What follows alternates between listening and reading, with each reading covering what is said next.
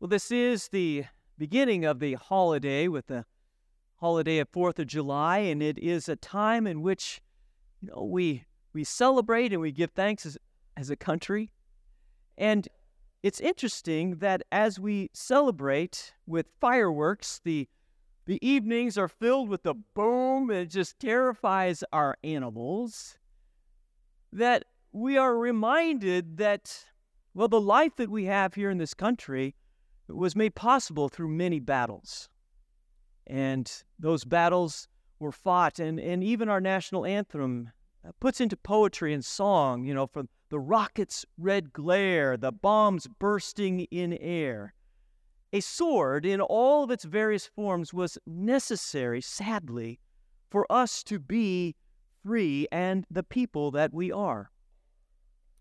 We appreciate those who have given their lives in service, those who have given their lives um, in our country, so that we can have the freedom that we do. This call to arms, this fight for freedom, you know, throughout the history, beginning with George Washington on to the present day, we have a standing on the on the wall looking back to what is and now looking forward.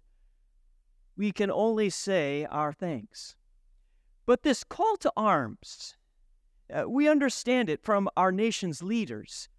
We sure don't understand it when it's in the mouth of Jesus, right? Well, what in the world was he talking about today? I have not come to bring peace on the earth, not peace, but a sword. Those are definitely not words that we are comfortable with hearing in the mouth of Jesus. And so, how are we to make sense of these words when the angels proclaimed at his birth that Jesus has been born and he comes to bring peace on earth, peace to all people, all nations, not just America, but all. Did Jesus not himself say as an adult, Come to me, all you who are weary and burdened, and you will find rest for your souls. Take my yoke upon you and learn from me, for I am gentle and humble in heart, and you will find rest, peace. Jesus is the fulfillment of all the Old Testament promises, specifically in Isaiah, that he is the Prince of Peace. Jesus said, I come to give you peace, not as the world gives, but real, lasting peace. And yet, as we hear these words, it sounds very much like the peace of Jesus comes at the price of any other worldly peace, at the edge of a sword in all of its various forms. And so, how can we not think this when we consider that the, by the very nature of what a sword is, it is an instrument of death? There is no other purpose for it, or perhaps only then to threaten so uh, thoroughly those who would come against the sword that there's no possibility of winning. So to stand down and, and allow us to have our freedom these words and the possibility of uh, being bloodied and put to death by them, uh, this is a, a very disturbing. And we wonder, well, why would Jesus say these things? But if you've been paying attention to the readings in the gospel the last three weeks, now this is the third week, we've been stuck in chapter 10 of Matthew. And it's a long field manual uh, a training manual for disciples who are going out into the world. Jesus is preparing his own for their own ventures in his name. But he wasn't preparing them to be an armed militia. Remember in chapter 10, he said, Do not take an extra coat along. Don't take money in your bag. Uh, you're just going to stay with people who welcome you. If you find a person of peace, you're going to stay there and you're going to be proclaiming not a message of believe or bleed, but a message that the kingdom of God has come. It is hard to put this all together, and it was certainly hard for the disciples of Jesus to understand how he he could ever be talking about a sword and not actually want to use it. Beginning with Peter in the Garden of Gethsemane. The soldiers have come to arrest Jesus, to take him by force. And Peter knows that he has a sword and he is ready and he lunges to protect his Savior, the cause of Christ, and separates the ear from the head of a poor man. You remember what Jesus said in that moment as swords are drawn. He said, Put your sword away to Peter. For those who live by the sword will die by the sword. Do you not know that I could call a thousand legions of angels from my Father? But if we do that, how then can I not fulfill the will of him who sent me? Jesus has not come to give us a call to arms, but to call us to the reality that he himself is the sword. Or more precisely, his word is the sword that will divide even family ties, that will divide husbands and wives, uh, children and parents, in laws and outlaws. Jesus and what he says calls for an allegiance, that he be number one in our lives. And you can't have him number one and someone else above, even if that person is father or mother, your in laws, or your beloved child. You see, the first commandment is first by design. The greatest commandment is to love God with all of your heart, soul, mind, and strength. You cannot have another above. The second of the greatest commandments is secondary to the first, and that is to love your neighbor as yourself, even if that neighbor is called mother or father.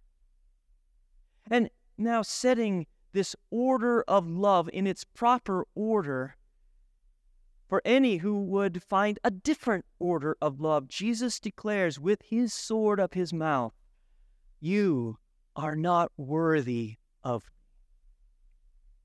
Those are hard words to hear.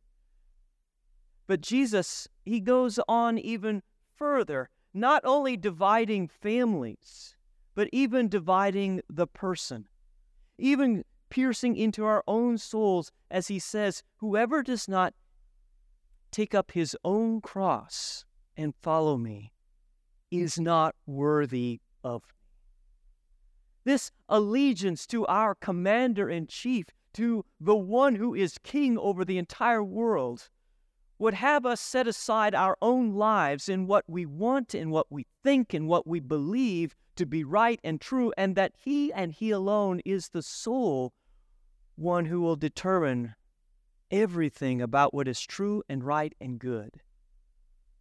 You see, this, soul, this sword does pierce our own souls as we consider um, our own pretense, our own sentimentality about Jesus. I mean, we all showed up on a holiday weekend in worship. We had a lot of other things we could have done, but we're here.